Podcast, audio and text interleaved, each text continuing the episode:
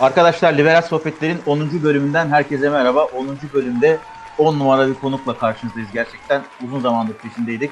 E, Daktilo 1984'ten tanıyorsunuz, sosyal medyadan tanıyorsunuz.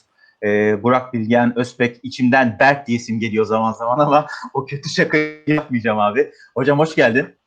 Eyvallah, hoş bulduk. Kürşat sen de hoş geldin. Hoş bulduk, hoş bulduk tekrar.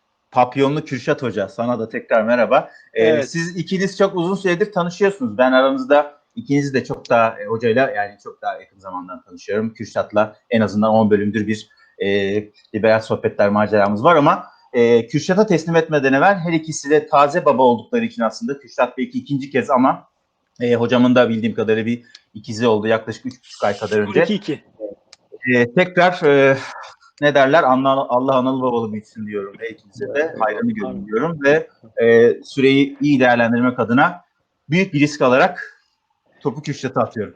Abi bu şeye benzedi. Yani işte barışı korumak adına e, Genelkurmay Başkanı'na savaş yetkisi. Evet e, Kürşat'cığım baş- başlarken şöyle bir şey yapalım. Gerçekten hocayı konuşturalım. Biz kısa kısa soruları soralım. Bize gelen Evet, sorular da vardı. E, Evet. Biz sorumuzu soralım, çekilelim. Hocam cevabını bitirsin. Bir Ya, sonraki soruya geçelim. Benim Aksın bir için biraz duygusal bir şey. Biz tabii e, bizim zamanımızda diye başlayacağım böyle yaşlanmış gibi hissediyorum ama yani biz Türkiye'de bizim jenerasyonun e, ilk liberalleriydik. Türkiye'de o genç liberaller çok yoktu zaten. Şimdi tabii şu an baktığımız zaman e, feci bir liberal tayfa var. Artık fraksiyonlara ayrılmışlar falan. Bizim için hayaldi. İki hayalimiz vardı. Bir liberal kız olsun e, şeyde e, liberallerin arasında. İki e, günün birinde fraksiyonlara ayrılacak kadar çok liberalız. Bizde şey vardı. Ankara İstanbul kavgası vardı. E, ben İstanbul tarafındaydım. E, ama sonra tabii şey oldu. E, şu an güzel bir noktaya geldi. Bu noktada e, bence en önemli kurumlardan biri. Yani bu birçok şey var. Övmek gibi olmasın kurucu başkanı olduğum üç şey bunlardan biri ama bence şu son dönemde tabii üç şey önemli o ayrı ama Daktilo e, gerçeği var. Daktilo 84 gerçeği. E, muhteşem başarılı bir iş. E, zevk alıyorum en azından bir liberal olarak zevk alıyorum ve yani liberallerin sınırını çoktan geçti. Artık bir şey oldu. İnsanlar için bir barometre gibi böyle baktıkları, dinledikleri e, çok önemli konukların bile katılmaktan zevk alacağı e, içerikler yapan e, bir yer oldu. E, birazcık bugün hem geçmişi yad edelim, biraz daktilodan bahsedelim. E, biraz da e, yani şimdi iki yeni baba olarak çocukların geleceği nasıl olacak? Yani e, gelecekte çocuklar için daha güzel bir projeksiyonumuz var mı? Ondan bahsederiz. Kısaca bitiririz. E, ahdettim 10. programda e, bundan sonra ara ara sadece bir iki cümle kuracağım.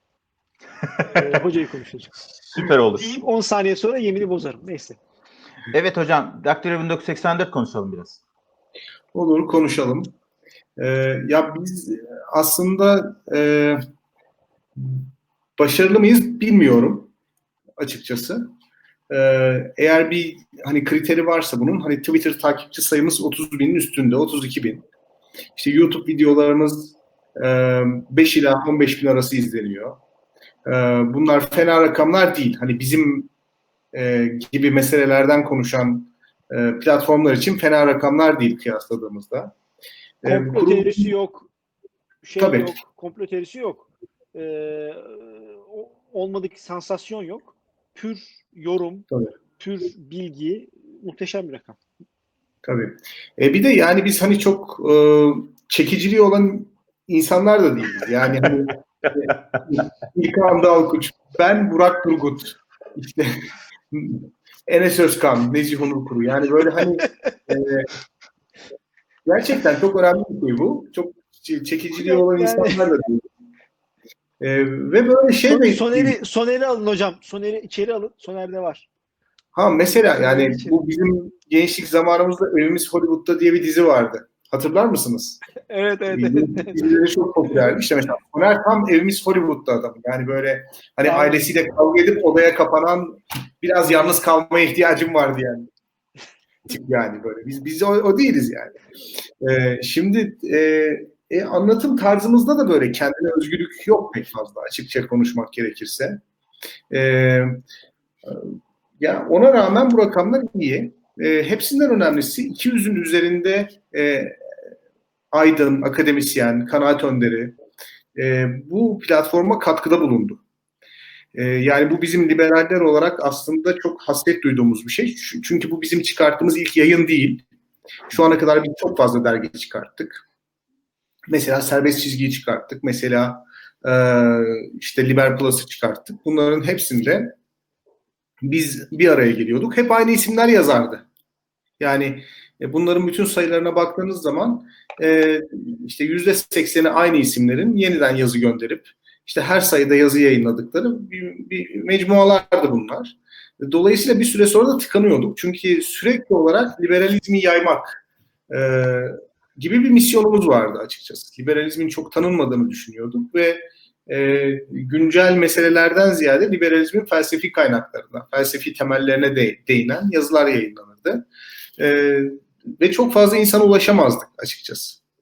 Şimdi bunun bazı sebepleri var, konuşuruz burada. E, ama bin, Daktilo 1984 olarak biz hakikaten çok fazla sayıda e, akademisyene ve entelektüele ulaştık.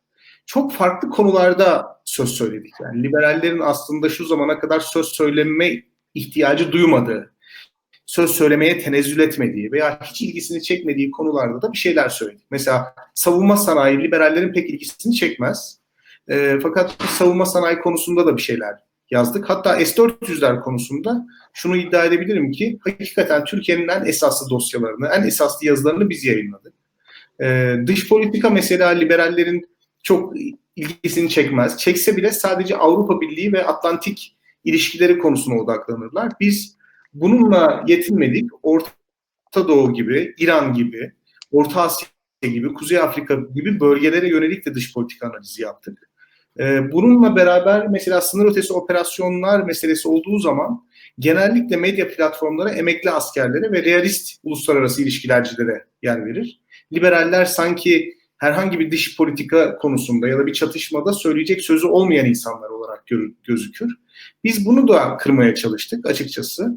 Hatta şöyle bir iddiayla kırmaya çalıştık. Liberal idealler ya da liberal normlar üzerinden değil de liberallerin de ulusal çıkarı savunabilecek görüşleri olabilir. Ve liberaller de mevcut politikaya ulusal çıkar adına e, itiraz edebilirler gibi bir noktada konumlandık. Çünkü aslında baktığımız zaman bu yaklaşımların isimleri mesela ütopyacı liberalizm ya da gerçekçilik gibi bunlar hani e, kendilerine verilmiş bu bu ekollerden olan insanların kendilerine verdikleri isimler değil. Daha bağımsız gözlemcilerin onlara verdikleri isimler. E, bana sorarsanız liberalizm realizmden daha gerçekçi çözümler üretir. Ama kendisine gerçekçi demez.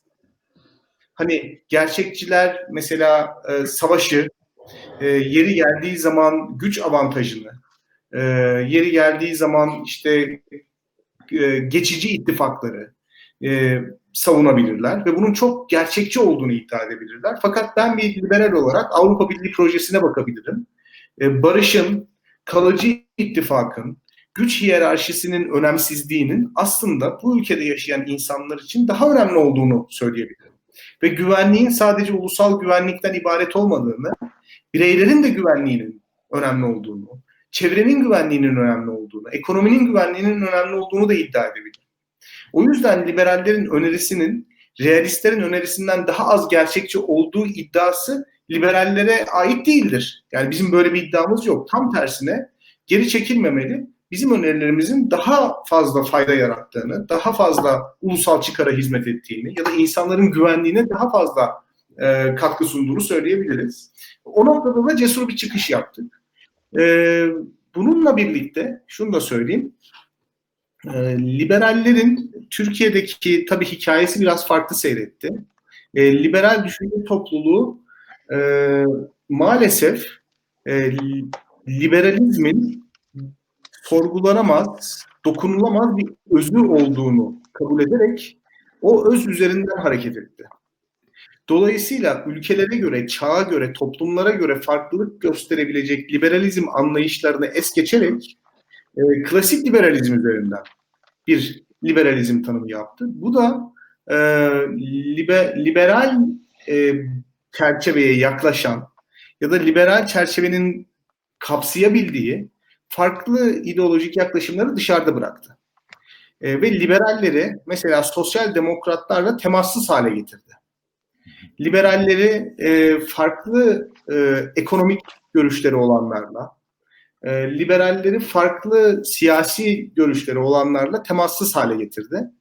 E, ve e, kutsal bir metni e, tebliğ etmek gibi bir misyon üstlenmişti aslında liberal cemiyetler. Yani özü bozulmamış kutsal bir metin var ve biz onu tebliğ etmekle mükellefmişiz gibi hissediyorduk. Daktilo 1984 bu psikolojiden kurtuldu açıkçası.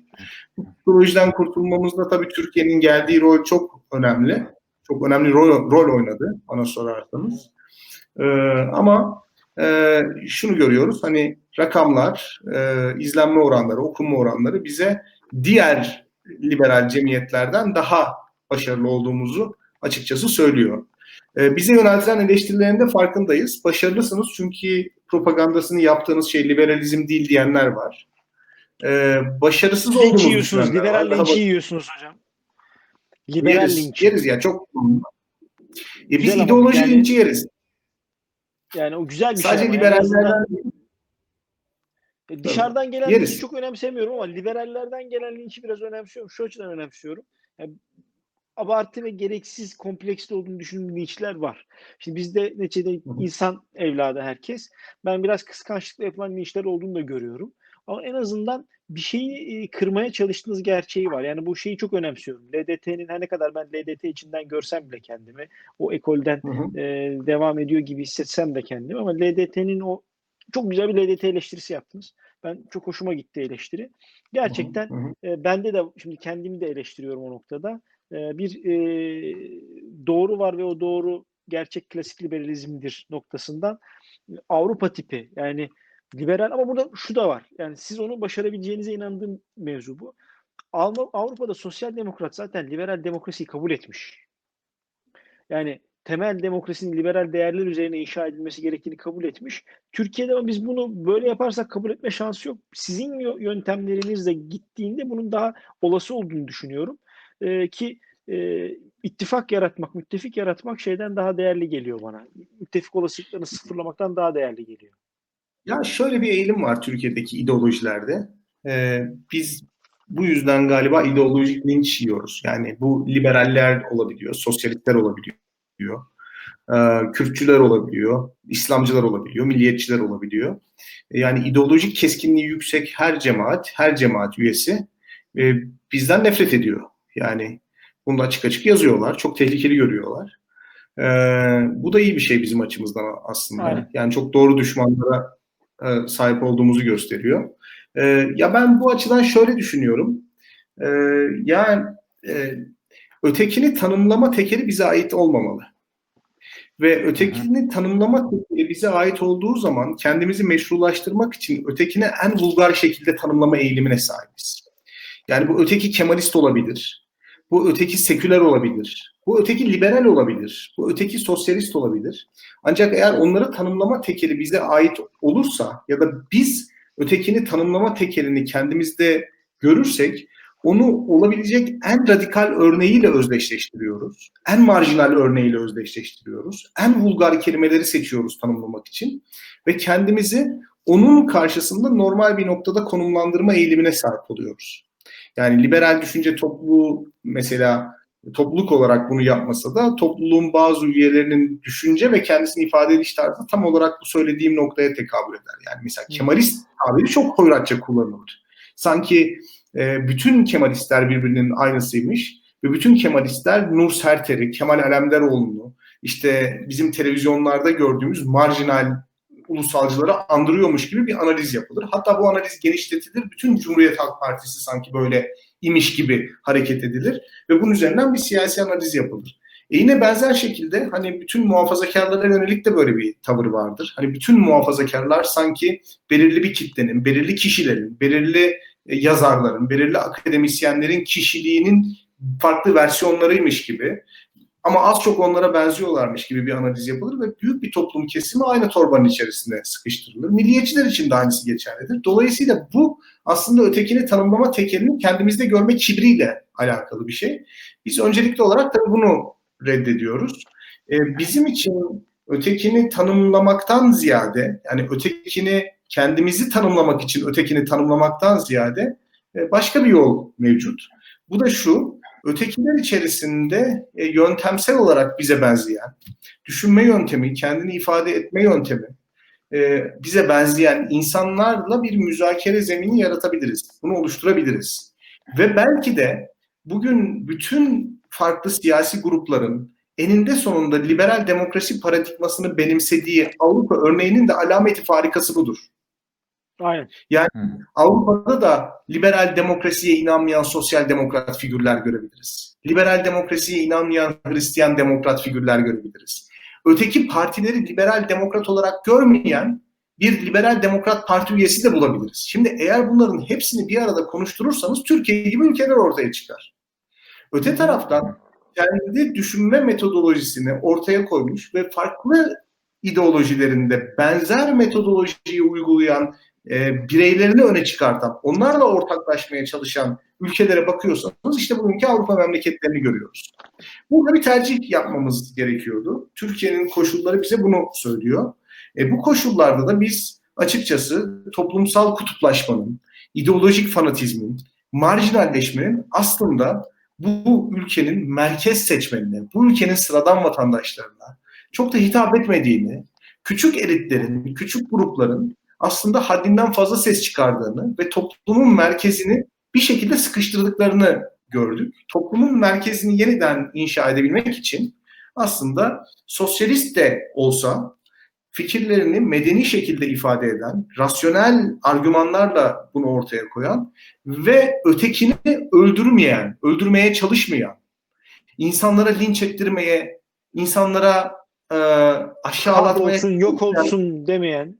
Demeyen insanlarla konuşabiliriz. E, liberaller için de yani hani biz e, liberalizmi bir kutsal kitap gibi benimseyen ve onun dışındaki herkese ahlaksız ilan eden liberteryanlara çok alışırız. Ben bu ins- insanlardan yüzlercesini tanıdım. Yani ama bu şekilde ilerleyemeyiz. Hı hı. Onun yerine Rand, Ayn Rand gençlik aşkımızdı hocam yani. E, Öyleydi. Şey konusunda. öyleydi. Öyleydi. Yani yalan söylemenin bir Yalan değil, anlamı yalan yok. değil ama işte şimdi bizim hocam sözünü kesin özür dilerim. Şeye bakıyoruz. Şimdi bizim program genelde böyle Z kuşak arkadaşlardan çok şey oluyor. Geri dönüş alıyoruz. Ee, Hı hı. şey var. Şimdi onlar sayesinde de e, böyle çok makul, çok akıllı çocuklar var. Böyle sürekli konuştuğumuz. Onlar sayesinde böyle daha geniş bir şeye gidiyoruz, kitleye gidiyoruz. Gerçekten kendi gençliğimi gördüğüm arkadaşlar var. Yani siyah ve beyaz etrafı gören, hiç grisi olmayan, gri'nin tonları hiç olmayan, işte e, köle de yaparız, onu da yaparız, bunu da yaparız kafasında olanlar, her şey ona göre geniş olan bir kitle var. E, sizin bu deneyiminizi duymaları bence çok önemli. Yani hem akademik anlamda hem bir hala e, sivil toplumla uğraşan, liberalizmle uğraşan bir akademisyen olarak. E, bu bu Tabii e, zannediyorlar ki biz Ayn okumadık. Yani ben Türkiye'de Ayn Rand üzerine akademik tez yazan ilk kişiyim. Hı Ayn Rand üzerine tez yazabilmek için ODTÜ'ye girdim. Uluslararası ilişkiler mezunu olmama rağmen ODTÜ Mimarlık Tarihi bölümünün sınavını kazandım, çalıştım. Burada 8 tane ders verdim tez yazmaya hak kazanabilmek için ve Ayn Rand'ın e, o objektivizm felsefesiyle mimarlık anlayışı arasındaki bağı araştırdığım bir tez yazdım. Yani biz böyle Ayn Rand kitaplarından birkaç sayfa karıştırmış da konuşuyor değiliz. Yani ben Ayn Rand'ın bütün mektuplarını okudum. Çoğunu çevirdim. Çoğunun çevirmeni benim. Fakat yani şunu söylemek istiyorum. Ayn Rand'ın e, ahlaki bir dil ile insanları yargılayan tonu e, bir ideolojinin ahlakı tamamlamak için gönderildiğine inanan tavrı işte toplumsal çok da besleyen bir şey olmayabilir. Hocam bu aşamada çok çok çok çok özür dilerim. Bu, bu aşamada bir e, araya girmek istedim. Çünkü e, çok güzel özetledin aslında e, Dakika 1984'ün hikayesini. Belki bu sö- söylediklerin bağlamında e, bugün geldiğiniz noktaya bu kadar çabuk gelmeyi umuyor muydunuz? Ya da bu noktadan sonrasını nasıl kuruluyorsun gibi de bir soru sormak istiyorum ama e, söylediklerine ek olarak belki iki soru arka arkaya sorayım. E, Sonra seni tekrar kesmeden devam et konuşmaya. Bir de Geç, geçtiğimiz günlerde e, tekrar okudum. 1984 Daktio'da yazdı, Eylül'de yazdığım bir yazıyı. Merkez üzerine çok güzel bir yazı o. E, yani anlattıklarından aslında liberalizmin ve liberal görüşün, liberal değerlerin herkesi muhatap alarak herkesle konuşabileceği, paylaşabileceği, paylaşabileceği ve anlaşabileceği bir şeyler olduğu temelinde biraz ilerlediğini görüyorum Daktilo 1984'ün. Bu aşamadan itibaren birinci soruya ek olarak şunu sormak istiyorum bir de. E, Türkiye liberalizmin böyle bir sıçrama ya da böyle bir update yapması söz konusu mu sence yakın ya da orta gelecekte? Saçma bir soru mu oldu bilmiyorum ama. Doğru. Yapıyor zaten. Hı. E, bunu e, ben de iddia etmiyorum. E, İhsan Bağı ile bir röportaj yapmıştım. E, o kendisi ifade etmişti. İlk kuşak liberallerin aslında liberal olmadığı, birçok ideolojik bagajlarının olduğu, e, birçok korku ve kabusa sahip oldukları ve bunların hepsinin liberalizmin üzerine boca edildiğini söylemişti. Hakikaten Kemalizmle e, hesaplaşma meselesi aslında liberalizmi Kemalizmi ile hesabı olan her toplum kesimi için bir güvenli sığınak yaptı. Hı hı. Şimdi Kemalizm eleştirmek farklı bir şey. Kemalizmi e, bir şekilde e, sorgulamak farklı bir şey. Türkiye'nin Kemalist güvenlik paradigmasından kurtulmasını savunmak farklı bir şey. Fakat liberalizmi bütün bu süreçlerin maskesi yapmak, kalkanı yapmak ya da onun için seferber olmuş yani Kemalizmle mücadele etmek için seferber olmuş bir ideolojiymiş gibi görmek farklı bir şey. Yani maalesef ilk Doğru. kuşak liberallerin e, ya da kendisine liberal diyenlerin liberalizm konusundaki hatalarından bir tanesi buydu. Üstelik e, bu süreci de e, demokratikleşme perspektifinden okudukları için yani demokrasi ve e, otokrasi ikileminden okudukları için bir otokrasi dönemi olarak tanımladılar e, Kemalist ilk 20 yıl periyodunu. Çok partili hayata geçene kadarki dönemi. E, bu da beraberinde onların e, aslında bütün ideolojilerin yani sadece liberalizmin değil, yani bütün e, ideolojilerin sırtını yaslaması gereken moder, modern devlet olgusunu ıskalamalarını beraberinde getirdi. Yani acaba e, işte İngiltere'nin 8. Henry zamanında, Prusya'nın Büyük Frederick zamanında, Fransa'nın 14. Louis zamanında, Rusya'nın Petro zamanında yaşadığı o modern devlet kurma sürecini biz 1920'lerde yaşıyor olamaz mıydık? Mesela bu soru akıllarına gelmedi. Hani illa 1700'lü yıllarda bunu yaşamış olmak zorunda değiliz.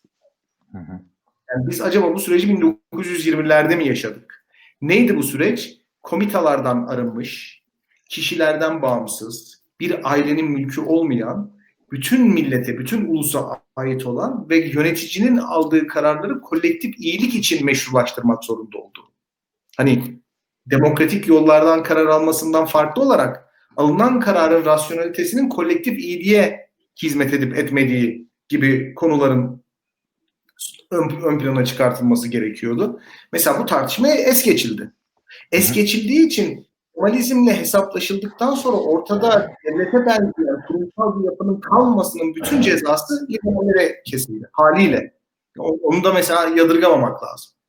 Gerçekten yadırgamamak lazım. Çünkü mesela Türkiye'deki liberaller AK Parti'nin Kemalizmle hesaplaşmasında bu partiyi biricikleştirmek, bu parti dışındaki her aktörü şeytanlaştırmak, bu parti dışındaki her aktörü sivilleşme karşıtı olarak ilan etmek ve bu partinin orduyla Kemalizmle mücadele etmek için yaptığı liberal adımları meşrulaştırmak gibi bazı e, akıl tutulmalarına uğradılar. Ölümcül hatalar diyebileceğimiz. Ölümcül hatalar. Ölümcül hatalar. Yani AK Parti güçlü olmalı ki orduyu yenebilsin. Nasıl güçlü olacak? İşte Halk Bankası kredisiyle hükümete yakın bir iş adamı ATV Sabah grubunu satın alacak. E buna liberaller ses etmediği anda e, ordudan Bu- kurtulduğu zaman Ve Karşı- muhteşem meş- meşrulaşmış oluyor otomatik olarak. ses etmiyorsunuz. Çok güçlü bir aktör yaratıyorsunuz. O güç sayesinde belki Kemalizmi yeniyor ama karşınızda artık devlet kurumsallığını ilga edebilecek, kamu tüzel kişiliğiyle kendi özel mülkü arasında bir fark görmeyen çok kuvvetli bir lider yaratmış oluyorsunuz.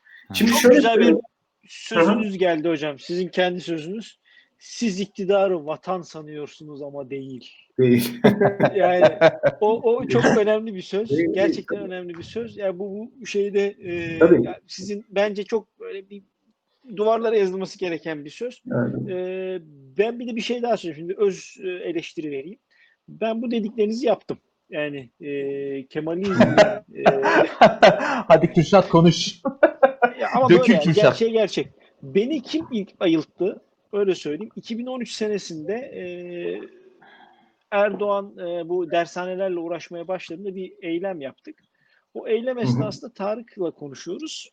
İşte Kemalist bunlar da Kemalistlere benzedi falan derken ya abi biz niye bu kadar çok Kemalistlerle uğraşıyoruz dedi. Yani adamların dedi vuracak yeri kalmadı. Adamlar dedi bitti. Yani hala. Kemaliste Kemalist Kemalist.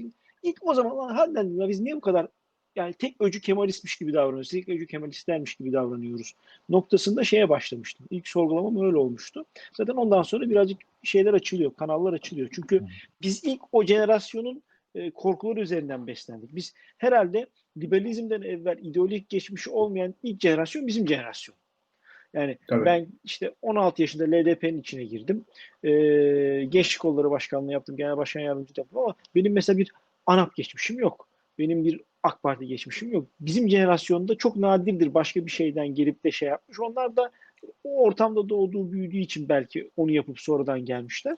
O yüzden bu Kemalizm eleştirisine arkadaşların önem vermesini istiyorum. Kendim de öz eleştirimi vereyim. Yani hata yapmışız.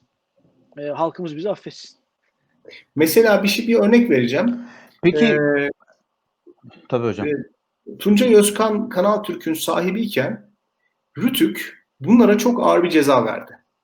2006 ya da 2007 senesi olması lazım. Şimdi e, ben bunu çok eleştirdim. E, ve o zaman Liberal Düşünce Topluluğu'nun Hür Fikirler diye bir e, sitesi vardı. Orada da bu yazıyı yayınladım. Daha sonra bu yazıyı kaldırdılar. E, şimdi orada bu yazıyı yayınladım ve benden başka herhalde Radyo Televizyon Üst Kurulu'nun bir televizyon kanalına ceza kesmesine eleştiren yazı yazmadı liberal. Halbuki e, öznesinden ve nesnesinden bağımsız olarak devletin belirli görüşleri ceza keserek susturması geleneği her yöne evrilebilir. Her yöne her yöne evrilebilir. Buna Evrildi de. Ki evrildi de. Anlatabiliyor muyum? Yani e, kavramsal bir e, tavır da sergilenemedi o dönemde. Açık söylemek gerekirse. Yok, Hocam söylediklerinden şöyle bir şey anlıyor. Çok özür dilerim Kürşat. Ee, şöyle bir şey algılıyorum. Ee, özellikle belli bir dönem, yakın tarihin belli bir dönemde liberaller ya da liberaller adına konuştuğunu söylenen bir tek söyleyen bir takım gruplar ya da kanaat önderleri değerlerini bypass ettiler, pause ettiler. Yani e, yok saydılar belli bir dönem için ama liberalizm adına konuşmaya devam ettiler ve bu da bir e, erozyon yarattı gibi bir basit sonuca varıyorum. E, doğru mu acaba? Ya ben e, şimdi hakikaten böyle hani insanlar liberaldir ya da liberal değildir gibi bir tavır içerisine giremem. Yani insanların dediğim gibi hani bu benim asıl iddiamla çelişir. E, liberalizmin böyle dokunulmaz, kişiye göre değişmez ya da zamana göre değişmez bir yorumu, pratiği söyleme olamaz. Hani bence liberalizmin temel gayesi bireyin özgürleşmesidir. Bireyin olabildiği kadar kendi potansiyelini gerçekleştirme iradesine sahip olmasıdır. Bunun dışındaki uygulamalar, politikalar, stratejiler, söylemler değişebilir. Yani başka kurumlar liberalizmi farklı bir şekilde tanımladığı zaman ben bundan e, bu adamlar liberal değil ki diye bir irkilme içerisine girmem. Bunu hani girdim zamanında e, ama çok yanlış bence. Hani bunu bunu yapmamalı. Özür diliyorum. Yani insanları eğer ben sen liberalsin, ben değilsin ya da ben senden daha liberalim gibi bir e, yargılamaya tabi tuttuysam gerçekten özür dilerim.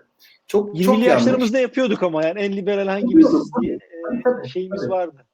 Tabii. Yani o bakımdan Yapıyorum. benim elimde liberal metre yok. Liberal metre yok.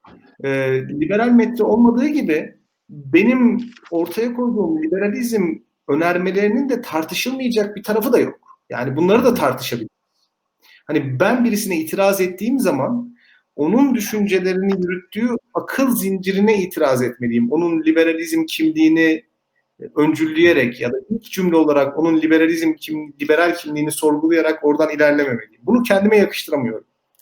Bunu bundan sonra yapmayacağım. Biz Eğer hocam liberal papalık diyoruz buna. Liberal papalık. tabii. Yani Ya bu seni işte attım sen artık liberal değilsin falan. Tabii, tabii. Doğru bir metot. Ocak dışısın. Evet. Ocak dışısı. Fakat yani birisinin de şunu da söylemek gerekiyor. Birisinin de mesela e, serbest gösteri hakkına karşı çıkarken bunu liberalizm ile meşrulaştırma eğilimi olursa eğer mutlaka hangi liberal ilkeyle bunu açıkladığını göstermesi ve beni ikna etmesi gerekir. Şimdi Belki şiddetten aslında- bahsedecek. Yani diyecek Evet. ki yani şu çok önemli. Örnek veriyorum. e, hendek siyaseti. E, Hı hı. silahlarla ben gidip Kürt halkının hakkını korumak için silahlarla rastgele birilerine ateş edecek şekilde sivilleri hem koruduğumu iddia ettiğim sivilleri hem de karşımdaki sivilleri tehdit edecek bir şekilde Kürtlerin hakkını savunuyorum dersem olmaz. Ama barışçıl gösteri ve yürüyüşlerle kimseye zarar vermeden sadece sokakta yürüyerek ben bunu yapıyorum diyen bir adama da ama efendim diğer tarafta silahlı adam onu yapıyor deme şansımız yok. Yani bizim en büyük şu anda Türkiye'deki en büyük şeyimiz o. Handikapımız o. Yani Şimdi e, sözünü kestim hocam siz devam edin. Gayet iyi anlıyorum. Yani senin bu argümanın harika. Ee, bunu gezi olaylarıyla başlatalım. Mesela Çok gezi doğru. olaylarında aslında bence bunun yazısını da yazdım ben. Atilla Yayla liberalizm adına devrimci bir iş yaptı. Liberalizmi siyasi gerçeklik karşısında esnetmeye ve yeniden yorumlamaya kalkıştı. Bu şöyle bir şeydi. Sokakta yer alan insanlar o kadar aşırı idi ki onun protesto yapma hakkını savunmak aslında siyasal olarak uzun vadede daha çok özgürlük getirebilecek başka bir siyasi yapının altına oymakla aynı anlama geliyordu. O yüzden serbest gösteri hakkını savunmayarak aslında daha büyük özgürlüklerin savunusunu yaptığını. Hı hı.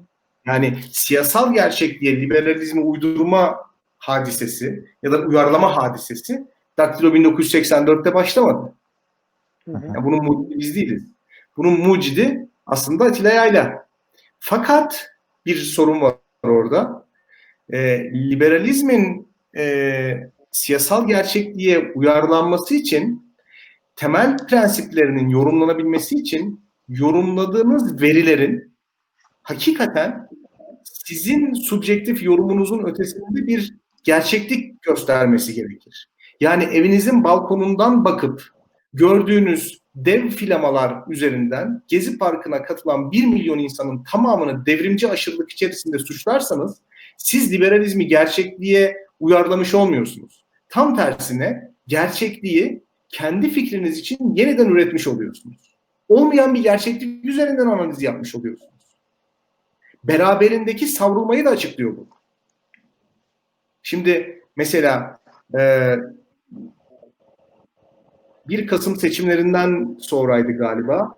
E, aşırıcılık yanlısı partilerin güç kaybettiğini MHP ve HDP'den bahsediyor. E, bunun yerine merkezdeki partilerin güç kazandığını, bunun da Türkiye demokrasisi için iyi bir şey olduğunu mesela iddia ettiler. Hı hı. Şimdi bu e, bir iddia. Liberalizm adına da bunu selamlayabilirsiniz. Ancak gerçeklik böyle değil ki. Hani gittikçe radikalleşen, merkez olma özelliğini kaybeden, müzakere zeminlerini ortadan kaldıran, farklı görüşleri milli güvenlik adına kriminalize eden bir AK Parti ve Milliyetçi Hareket Partisi ile yakın çalışmaya hevesli olan bir AK Parti gerçeğini bypass ederek Türkiye'de merkez siyasetin yükseldiğini nasıl iddia edebilirsiniz? O yüzden liberalizmi çağın şartlarına göre ya da siyasal gerçekliğe göre ya da siyasal gerçekliğin kısıtlamalarına göre uyarlamak böyle sizin hakikaten yorumlayabileceğiniz veriler üzerinden yaptığınız analizlerle olmaz.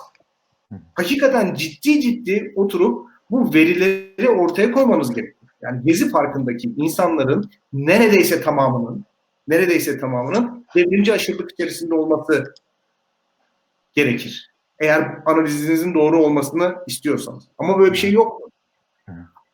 O günlerde Gezi Parkı'nda yapılan anketler bunu söylemiyordu. Beyaz yakalıların, orta sınıfların, apolitiklerin meydandan çekilmesiyle birlikte tamamıyla marjinal grupların meydanda kalması ve Gezi Parkı'nın popülaritesini yitirmesi, anlamını yitirmesi de zaten bunu gösterdi. Bakın bir şey söyleyeceğim. Ee, bu Amerika Birleşik Devletleri'nde Black Lives Matter protestoları var. Şimdi dikkatinizi çekti mi? Orada Aynı Trump senaryo. Neyi öne çıkarttı? Marjinalleri, dükkan yağmalayanları, işte e, muhafazakar seçmene sevimsiz gelebilecek insanları öne çıkarttı değil mi? Bunu yaparak bu protestolar protestoların toplum huzurunu, toplum sükununu tehdit ettiğini, protestoya katılanların hepsinin de iflah olmaz anarşistler olduğunu söyledi. Bunlardan kurtulmak için herkesin Trump'a oy vermesini istedi. Öte taraftan liberaller nasıl davrandı bu protestolar sırasında? Toplum içerisinde itibarı olan, toplum içerisinde görünürlüğü olan, normal liberal vatandaşların hepsi protestoları normalleştirmek için gidip katıldılar. Çünkü esas olan protestoyu radikalleştirmek değildir. Protestoyu radikalleştirmek onun tam karşı kutbuna fayda sağlar. Esas olan o radikalizmi yumuşatmak, boğmak ve kaybetmektir. Hı hı. Bizim liberallerimiz Gezi Parkı gibi bir hadise gördüğü zaman dört elle bunun radikal tarafını öne çıkartıp kendilerinin AK Parti yanında aldığı pozisyonu liberalizmin geleceği açısından, liberalizmin hayrı açısından gerekli bir pozisyon olarak sunma yoluna gittiler. Yani yeni bir ölümcül hata yaptılar yani orada aslında. Çok. Ee, Çok. ölümcül hatalara Çok. bir şey eklendi. Buradan e, bir yani az önce sorduğum soruya dönmek konusunda bir şey öyle bir ısrarım yok ama geleceğe doğru bir şey çizmek bağlamından. Yani Evet. şimdi sizin e, Dak- Daktilo 1984'ün e, ruhuna diyelim, kimliğine diyelim kattığınız bu şeylerle birlikte e, bunu bir sonuç ürettiğini ve bir karşılık bulduğunu görüyoruz. Yani insanların buna ne, ne derler? ilgi gösterdiğini görüyoruz. Bunun siyasal e, zeminde bir yakın ya da orta vadede neye dönüşebileceğine ilişkin bir projeksiyonu var. Aslında şöyle bir şey sormaya çalışıyorum hocam. Yani biraz daha umutlu musun? Ee, umutluyum. Ee, şundan dolayı umutluyum. Şimdi Türkiye'nin e, bir parti muhalefeti var, bir de parti dışı muhalefeti var. Şimdi maalesef Türkiye'nin parti dışı muhalefeti yani bir partinin üyesi olmayan ama sosyal medyada veya sivil toplum üzerinde muhalefet yapan insanlar makro politikayı e, çok romantik ve çok ahlaki kodlar üzerinden okuma eğilimine sahip. Şimdi bu da ortak bir cephe kurmayı zorlaştırıyor. Mesela siyasi partiler AK Parti'nin beceriksizliği veya yönetişim sorunları üzerinden ortaklaşabilirler. Onlar bir araya gelebilir. Ama sivil topluma baktığınız zaman sivil toplum yaşamak istediği ütopyayı öne koyduğu için bir araya gelip ortak bir cephe oluşturamaz. Çok zordur bu. Çok zordur. Şimdi Daktilo bence sivil toplum ile siyasi partiler arasında ihtiyaç duyulan e, hem e, bir e, sivil toplum hareketi hem de siyasal gerçekliğe uygun politikalar üreten bir platform oldu. Hı hı. E, biz hep aramızda konuşuruz. Türkiye'de dikkat ederseniz sosyalist entelektüel vardır. Liberal entelektüel vardır. İslamcı entelektüel vardır. Milliyetçi entelektüel vardır ama merkez sağ aydın yoktur mesela. Hı hı. Hani merkez sağın yok. bekleme yazarları vardır. Çok Doğru. enteresan. Hani böyle makul çağrısı yapan, makulün yanında yer alan, dengenin yanında yer alan, işte müzakerenin yanında yer alan e, bir bir aydın profilimiz yoktur bizim. Hı hı. Anlatabiliyor muyum? Şimdi bence biz biraz burada konumlanıyoruz. Yani Doğru. hem siyasal gerçekliğe uyum sağlıyoruz hem de siyasal gerçekliğin geldiği nokta bize müzakereyi işte farklı e, siyasal partilerin ideolojik aşırılıklarını törpüleyerek konuşma alışkanlığını dikte ettiği için ve bu da beraberinde e, liberalizmin ifade hürriyeti, diyalog, tolerans gibi değerlerini ihtiva ettiği için enteresan bir noktada konumlanan bir hal aldık. E, o yüzden mesela bize karşı yönelen tepkilerin büyük çoğunluğu sistem dışı bir aktörün e, bir şekilde kolay yoldan iktidarı ele geçirecek önümüzdeki dönemde başka bir siyasi partinin ana kurucu kadrosunda olacağımız düşüncesi. Mesela bundan çok endişe duyuyorlar. Tabii. Yani Ben ben, Ben bazen- şeye takılıyorum. eee, Arda'ya takılıyorum. Bazen bir şey diyor Cia'dan mı aldın falan diye. Ondan sonra yani bu Perinçekgillerin şeyi var ya Cia'sı. Eee, Tabii. yani işte ya şu, şu bir gerçek yani şunu söyleyeyim. e, herkesin kafasında bir komplo teorisi var. Hani ben az önce şeyi söyledim ya. ya mesela ben kendi annemi Covid'in e, laboratuvarda e, üretilmiş bir hastalık olmadığını, e, yani bunun sürpriz de olmadığını, koronanın adını eskiden duymasının normal olduğunu insanların söylemesinin normal. Çünkü koronanın 1900 şey, 2019'da bulunmadığını, koronanın bir tür olduğunu bunu anlatmaya çalışıyorum. İşte bir tane İtalyan profesörün, pardon bir doktorun e, meslekten men edilmiş bir doktorun konuşmasının etkisinde onda biri olmuyor. Kimlerin kimlerin konuşmasını getirsek bile. Sizin şeyde de hocam olay o. Yani bu adamlar şeyi algılayamıyorlar. Yani bir insan çıkıp bir ideolojik şeyde, düzlemde kendi doğrularını hiçbir yerden bir beklentisi olmadan sadece kendi ideolojisi açısından açıklayarak daha güzel, daha kafasına uygun bir dünyada yaşam amacıyla bunu yapacağını öngöremiyorlar insanlar. O yüzden hep bir şey var. Tabii. Büyük ihtimal siz e, Amerika'dan ya da işte Avrupa'dan şu an Biden'cılar hikayesi var ya globalciler falan şey var yeni şey. E, büyük ihtimal diyorlar onların öncülü bunlar. E, işte yarın öbür gün bunları biz bakan göreceğiz diyeceğiz aa biz biliyorduk falan diye kafalarında o var hep. Şey hayatı bu kadar basit göremiyorlar. Hayat hep onların kafasında önceden bir üst akılın e, oyunlarıyla yapıldığına inandıkları bir dünya var. O yüzden kırıyorsunuz oyunu. Onların kafasında. Ya bir de şöyle bir şey var. Hakikaten mesela bakıyorum bizim profil, sizler de öylesiniz. Türk, yani birçok insan da böyle. Ee, ya CHP'li bir aileden gelmiyorum ben. Hı hı. Benim dedem CHP'li değil. Demokrat Partili. Babam CHP'li değil. Ee, ülkücü. Ee, ve atsızca. ben Anadolu Ee, evet yani evet benim benim babam da yani Nihal Atsız'ı çok sever. Ee, fakat buna rağmen biz daha demokrat ailelerde büyüdük. 80'li yıllarda büyüdük. Ee, Özal zamanında büyüdük. TRT izledik. Ee, ailemiz bize çok kitap okuttu. Anadolu Lisesi'nde Aynen. okuduk. Aynen. Ee, daha sonra böyle daha liberal eğitim veren üniversitelerde okuduk. Hani belirli bir ideoloji doğrultusunda körü körüne eğitim veren değil, liberal, sorgulanabilen hipotezler, test edilebilen hipotezler üzerinden giden eğitim kurumları.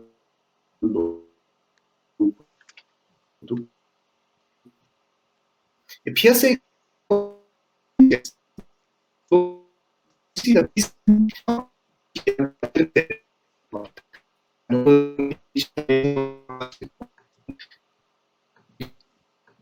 Dolayısıyla yani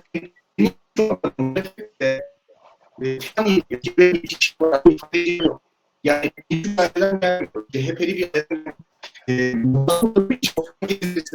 e, şey noktada bulunuyor. Dolayısıyla benim kendim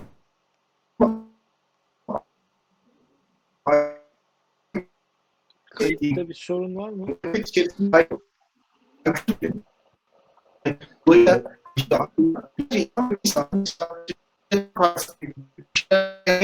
ama Kayıt devam ediyor da hocanın bağlantısında galiba bir biraz bir kesinti oldu herhalde. Bir bekleyelim istersen. Galiba.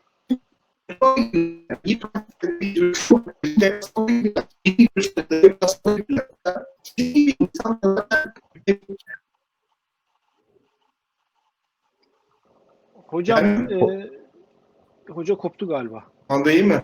Ha, e, Şu an tamam daha iyi, şimdi şu an şimdi düzeldi. Yani kayıtta muhtemelen e, sorun olmayacak da biz senin söylediklerini seçmekte biraz zorlandık ama anladık herhalde. Büyük ölçüde Evet, Kürşat değil mi? zaten Kop- şey kop- yaparız. Aynen, aynen, Evet. aynen. E, peki senin e, var mı ba- başka soracağın Kürşat? Yani hocanın zamanını çok Benim var, kullanmamak açısından. yani çok şey yapmayalım. Birazcık da light gündeme geçelim. evet. Hocam şimdi şöyle bir gerçek var. Ee, senin iki oğlan var. Beşiktaşlı ve liberaller. Benim bir tane yeni kız var. Ee, bir tanesini kertelim. Ee, bir tanesini kertelim. Sen seç. Hanımlar istişare toplantıya başlasın. Ee, sonuçtan bir şey çıkar mı çıkmaz mı bilmiyorum. Ee, bu konuda bir şey yapalım. Ee, senden iyi dünür de bulamam. Yani şimdi düşünüyorum. Hem benim en büyük korkum benim en büyük korkum benim kızlar gidecek bir tane gençler anlaşırsa tabii yani onların şeyini hür iradesine şey yapamayız ama Ben de ben de ben de ben de değil merak etme. Yani en büyük korkum gidecek bir tane böyle e, şimdi bütün söylediklerimizi reddedecek bir şey söyleyeceğim. Gidecek bir tane devrimci mevrimci getirecek. Ondan sonra bana komprador diyecek falan. Çocuklar bozulmasın. Fenerbahçeli olacak falan ondan sonra yenileceğiz beni sinirlenecek. Doğru. Torunların başka takım tutma riski var. Yani Kız babası İdeoloji- Kürşat ya.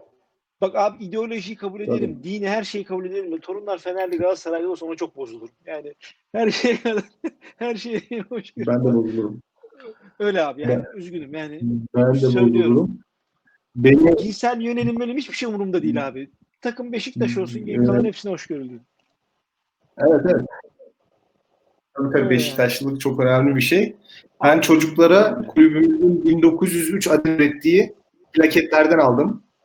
İşte bu. Ee, siz- sana da tavsiye ederim. Sen de al. Ee, Aynen. Ben- biraz para istiyorlar ama ver al yani hatıra. hatıra. Ya ben eee, şimdi iş icabı da şu an ben sporla ilgili bir şey yapıyorum. Eee iş icabı da çok stada gidip gelmem gerekiyordu pandemiden evvel. Bizimkini senede bir iki maça götürüyorum. İlk 10 Hı hı. dakikasında çıkıyor. Öncesinde şey yapıyor. Hı hı. Annesi de sağ olsun çok e, Beşiktaşlı olmasına katkısı oldu büyük kızın. Şimdi e, küçük büyüyene kadar pandemi biter onu da bir iki götürürüm maça. E, yani açık konuşayım Beşiktaşlık Arda da Beşiktaşlı. E, Beşiktaşlılık önemli. Ben onu soracaktım. Yani liberallerde genel olarak e, hocam senin etrafında tabii daha çok diyalogda olduğun insan var. Kürşat sana da bir soru olsun. Bir kez de sormuş olayım. Yani liberallerde Beşiktaşlılık hadisesi istatistiksel olarak çok yüksek galiba. Bu nereden geliyor olabilir abi? Yani e, bir korelasyon bulamadım ben. Yani başka bir kavram yok. Ama benim tanıdığım Beşiktaşlıların hepsi çok hani on numara insanlar. Evet. Ee, ama liberallerin on numara insandır ya da on numara insanların hepsi liberaldir de diyemem açıkçası. Diyemeyiz. Ya bilmiyorum Hocam-. Saçma bir soru olduğunu farkındayım tabii de sizin bu babalık ve liberallik noktasını aslında babalık ve illiberallik diye tane tabir edebilirim. Çünkü Kürşat daha üç buçuk aylık çocuğun geleceğini bağlamaya çalıştı burada. Ee, Yok ben bak ben müzakereleri başlattım. Şimdi bu bir süreç. şimdi çocukların özgür iradesi olmaz. Ne yapacaksın? Çocuklara zorla şey mi yapacaksın? A gibi de düşünelim. Yani şeye döndü gene hemen e, primitif topluma döndük. Yani en büyük korkum hocam yani açık konuşayım. Yani tamam her şeyi kabul ediyorum. E, çocuklar Beşiktaşlı olmazsa diye çok korkuyorum. E, bir de torunlar. Şimdi çocuğu kurtardıktan sonra torunlar. E, yoksa geri kalan yani şeye varım dede biz devrimci olduk desinler de dede biz Fenerbahçeli olduk demesinler yani benim şeyim bu. vay be. Şimdi vay arkadaş. e, kiminle çok e, hat- hatırlayamadım. Onu düşünüyorum birkaç dakikadır. E, dram diyor. Bir dram iki şekilde ortaya çıkar diyor. E, bir insanın istediğinin gerçekleşmesiyle ve gerçekleşmemesiyle. E, dolayısıyla dramın kendisi is- istekle alakalı bir şey. Şimdi ben de diyorum ki e, çocuğun Beşiktaşlı olmamasından da korkuyorum. Çok korkuyorum. Beşiktaşlı olmasından da korkuyorum. Çok acı dolu bir hayat. Çok sıkıntılı. Ne bunu bekliyor? ya, ya hocam alışıyoruz. Ya aslında o kadar iyi bir şey ki mesela bazen bir şey oluyor. işler çok ters gidiyor falan. Ben diyorum ki ya ben diyorum yani alışkınım böyle işlerin iyi giderken birden ters gitmesine. Ondan sonra şey olmasa ben de Beşiktaşlıyım da. Yani 80. dakikaya 3-0 önde girelim 4-3 maçı veririm. Yani ben, ben her zaman sürprize alışkınım. O yüzden hep dedim işi sağlam tutalım önden şey yapalım falan. O yüzden öyle. Hocam çok teşekkür ederiz. Çok güzel bir sohbet oldu. Ben teşekkür ederim. Ee, bizim Güzel, jenerasyonda çok çok ben çok önemsiyorum liberal akademisyenlerin varlığını ve aktif olmalarını. Ee, siz de o e, aktif e, ve e, akademik hayatta var olan liberallerdensiniz. Umarım Tabii. e, bizden sonraki jenerasyona bizim katkılarımız bu şekilde. Yani şey, önemli olan şey şu, jenerasyonların birbirini geçmesi. E, çocuklarımızın yaşadığı Türkiye'de e, birçok şeyin çok daha iyi olmasını umuyoruz. Olur olmaz ayrı bir şey. Elimizden geleni yapmaya çalışıyoruz. E, güzel analizler oldu. Katıldığımız, katılmadığımız şeyler olur ama en önemli olan şey şu. e, buradan gördüğümüz şu. E, Türkiye'de artık e, ben kurumsal olarak liberalizmin e, geriye gidemeyecek şekilde derinlere indiğini düşünüyorum. Yani artık önemli Doğru. olan şey bu. Yani decline süreci olmayacak artık. Fraksiyonlara ayrılması çok güzel. Ya Geçen gün sizin bir şey linci vardı. e, tatsız bir linç vardı. Hatta mesajlaştık. O linçleri bile önemser haldeyim. Çünkü artık bazı insanlar yani bizim zamanımızda mesela şöyleydi. Ben hatırlıyorum 2007'ye kadar hepimiz radikaldik. Yani en radikal hangimiz yarışı yapardık falan. Yani işte çocuğunu satar mısın falan diye. Sonra ya aslında bir şey söyleyeyim mi? Çok özür dilerim Kürşat araya girdim ama yani bugün değil tabii ama belki ikinci sezonda başka bir programda yine hocayı konuk alıp sizin e, belki hatta Tarık falan da ya da o kuşaktan başka birilerinin mümkün evet, olabiliyorsa evet, evet. eğer yani sizin o dönemki o şimdi duyduğumuzda saçma sapan gelen geyik, ge- geyikleriniz üzerine bir program yapmakta fayda var. Çünkü. Abi, noktasına Ya, gelmek hakikaten abi, enteresanmış. Ve şey satmam diye ne şey ne demek falan. Öyle şey. Yeterince liberal değil. Arkadaşlar e, günümüzde baba olmanız çok daha güzel olmuş. Bu olgunlukla e, günümüz Tabii, Türkiye'sinde baba olmanız çok daha güzel olmuş. E, hocam e, Kürşat sözünü kestim çok özür diliyorum ama e, siz konuşurken ben liberallikle Beşiktaşlılık arasında bir korelasyon buldum. İkisi de doğal olarak kaybeden olmak. E, belki böyle bir nokta üzerinden Bir ilerleyebiliriz de ama ikisini de ikisini de diğerleri Evet. bir şekilde seviyorlar. Yani evet, evet, evet. gerekli canım falan diye şey oluyor. İkisinin de kendine has kimlikleri Tabii, var. yani Lütfen hocam. kaybeden olabilir ama kazananı da belirliyor. Evet, Yani kimin aynen şampiyon olacağını belirleyen takım kaybettiği sezonlarda. Evet ve şöyle bir şey söylenebilir belki. Ee, Kürşat'ın tespiti çok yerinde. Ee, ben de hem yaptıkların hem varlığın için çok müteşekkirim gerçekten. Çok öğreniyorum senden. Onu da açıkça söylemek durumundayım. Yani paylaşmam lazım. Dakika 1984 de öyle. Ben her ne kadar Türkiye biraz karamsar, belki birazdan öte bir karamsar atmosferde olsa da dünya genelinde böyle. e, şu aşamadan sonra Türkiye'de liberalizmin de çok geriye doğru gidemeyeceğini, aksine beklenenden çok hızlı bir biçimde e, iyi şeyler inşa edeceğini, aynı şeyin Beşiktaş için de mümkün olacağını düşünüyorum. Böyle bitirelim isterseniz programı. O biraz Dört- zor. dört tane Dört tane attık. Bu akşam. evet, evet. Evet. Ya e, izledin mi abi maçı? Sonuna, sonuna yetiştim. Ya ben e, iş icabı da dediğim gibi biraz şey yapıyorum da ilk defa e, şey oldum. Böyle bir geldikten sonra bu sene ben biraz umutsuzum Beşiktaş'tan. E, bir geldikten sonra dedim ya bu maç herhalde farklı gidecek falan böyle kıpırdattı. Şimdi bak en güzel örnek şu kıpırdattı ya. Kayıt var zaten göreceğiz. Önümüzdeki haftalarda öyle puanlar vereceğiz ki diyeceğiz ki ulan kıpırdatmasaydın Tabii. Allah seni kahretsin. İşte Türkiye'de 3 aşağı 5 Tabii, yukarı ama liberalizm bu duruma gelmeyecek ya ben şunu görüyorum. En, en çok önemsediğim şey şu. Şu an ben liberalim diyen belki 300-400 tane genç var Twitter'da sadece. Ve bunlar evet özenti değiller. Yani çocuklar baktığı zaman bir şeyler okuyorlar ve işte sizin gibi işte bahsettiğiniz çeviriler vesaire gibi benim zamanımda ben şanslıydım. İngilizce biliyorum. Dediğim gibi işte Anadolu Sesi mezunuyuz. İnternetten okuyacak bir şeyler bulacağız diye uğraşırdık. İşte Liberte'nin çevirdiği yayınlar vardı. Şunlar vardı. Bunlar vardı. Şimdi o kadar şanslılar ki bütün ana e, külliyat çevrilmiş durumda. Onun dışında pek çok e, özgün yazı Doğru. yazılıyor. Pek çok akademisyen var. Ben e, SBF İstanbul SBF mezunuyum. E, bir yazımda Mustafa Erdoğan'a atıf yaptım diye öğretmenim dalga geçmişti benimle.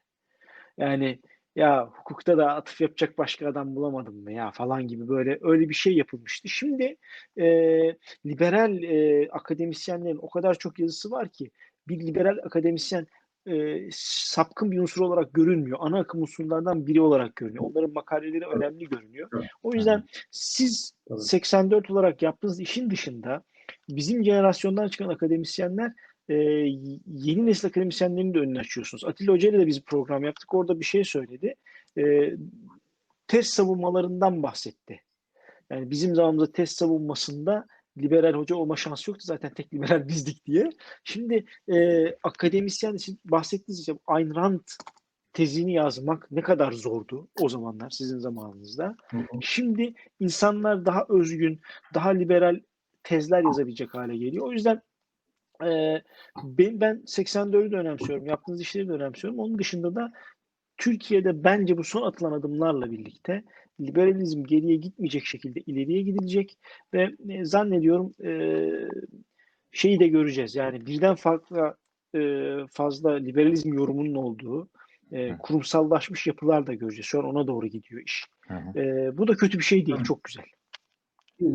Önemli olan üniversitelerde liberalizmin bir ideolojiden e, bir e, metodolojiye dönüşmesi. Yani Aynen. liberalizm inanılan bir değerden ziyade herhangi bir değere inanma yöntemini belirleyen şey olabilir. Ee, yani iyi bir bilim adamının e, hipotezlerini ortaya koyan, hipotezlerini ortaya koyarken rasyonel akla dayanan, bunları da e, bir disiplin içerisinde topladığı verilerle test eden bir bilim insanının e, illaki Hayek okumuş olmasına, Nozick okumuş olmasına, Ayn Rand okumuş olmasına gerek yok. Bu insan, insan aklının sınırlılığına, bilginin dönüşümüne, dinamizmine ve bilgiyle birlikte insanın yeni yorumlar yapabileceğine yeteri kadar açık olduğunu göstermiş olur zaten. Liberalizmin de Evet. çok temel vermelerinden bir tanesidir bu. Yani mitleşmiş, mutlaklaşmış, donuklaşmış bir bilgiden ziyade dönüşebilen yeni veriler, yeni e, ortaya çıkan dinamikler karşısında kendisini yenileyebilen düşünce aslında çok önemli bir şeydir. Liberalizmle bunu barıştırmak lazım. Yani ben LDT İnşallah. menşeili ya da daktilo menşeili yüzlerce akademisyenin üniversitelerde yer almasından ziyade hakikaten literatürü iyi bilen, metodu iyi bilen, dolayısıyla iyi bir çalışmanın ya da herhangi bir çalışmanın akademik olup olmadığını tespit etme yetisine sahip insanları liberalizm açısından asıl kazanç olarak görüyorum. Aynen öyle. Yani son süreçte de o çok önemliydi. Ee, şeyde sizin e, konuyla ilgili şimdi çok detaya girmeyeceğim. E, savununuzda söylediğiniz sözler ve insanların anlayıp anlayamaması, anlayan insanların olması. Eskiden olsa he- hepimiz şu an seni linç ediyorduk hocam açık konuşayım. Yani şimdi, şimdi o geçti yani o çok önemli bir şey. O çok önemli. Çok teşekkür Tabii ben. Fransız ihtilali mesela son şunu söyleyeyim. Ben Fransız ihtilalini çok önemsediğim için 2004-2005'te falan hakikaten linç ediliyordum. Hı hı. İşte- Yani faşistlikle, milliyetçilikle, Kemalizmle falan suçlanıyordum. Ya hocam, Ya, maalesef. O ara her şeyi Kemalizmle suçluyorduk zaten. Yani ben yani dedim ya, öz eleştirimi de verdim. Yani şu şey çok önemli. Gerçekten 10 yıllara baktığımızda 90'larda doğmuş olan modern Türkiye liberalizmi, 2000'lerde bu emeklemiş işte Kemalizme tükaka dediğimiz sadece dönem ve 2010'da AK Parti'nin radikalleşmesiyle birlikte daha doğrusu e, hükümetin iktidarda olmanın verdiği e, bozukluklarla birlikte bence liberalizm anlamında çok önemli bir kırılmaya sebebiyet verdi. Ee, bizim liberalizmimizin olgunlaşması Doğru. anlamında çok önemli bir kırılmaya sebep verdi. İnşallah 2020'li yıllarda da Türkiye hem e, ekonomik anlamda hem bahsettiğiniz gibi akademik ve e, fikri anlamda daha da iyi bir noktaya gider ki biz liberalizmi belli bir noktaya taşıyor oluruz. Çok teşekkür Evet, ediyorum ben doğru. şahsım ve Ben e. Arda kardeşim adına. Çok güzel bir sohbet oldu. Ee, çocuklardan ve eşinizden özür diliyoruz. Ee, Evet ben istersen Kürşat'cığım toparlayayım, bitireyim. Toparla. Ee, e, arkadaşlar gördüğünüz üzere Burak Bilgen Özbek'le konuştuk. Çok kıymetli bir hoca gerçekten. Türkiye'nin sadece bugün için değil yarın için de çok önemli olduğunu düşünüyorum ve hep beraber göreceğiz zaten. E, bugüne kadar yaptıklarından öte yapacakları da ekibiyle, arkadaşlar ekibi özür dilerim yanlış ifade oldu. Arkadaşlarıyla beraber e, Daktilo 1984'te yaptıkları e, arkadaşlardan özür diliyorum. E, çok kıymetli işler. Bize pek çok şey öğretiyorlar ve aslında bir yandan da e, kendi adıma söylersem herhalde yanlış bilgi olmayacaktır. Bir tür belki karanlıkta bir el feneri rolü de üstleniyorlar. E, hem Kürşat'ın hem e, hocanın kişisel deneyimlerinden, geçmişlerinden yola çıkarak baktığımızda aslında Türkiye'de liberalizmin e, henüz çok yaşlı olmasa da kurumsallaşmak yolunda çok önemli adımlar attığını ve yanlışları yüzleşebildiğini de görüyoruz. E, umarız yararlı bir yayın olmuştur hepiniz için. E, Liberal Sohbetler'in 10. bölümünü seyrettiniz arkadaşlar. Yeni bölümde görüşmek üzere.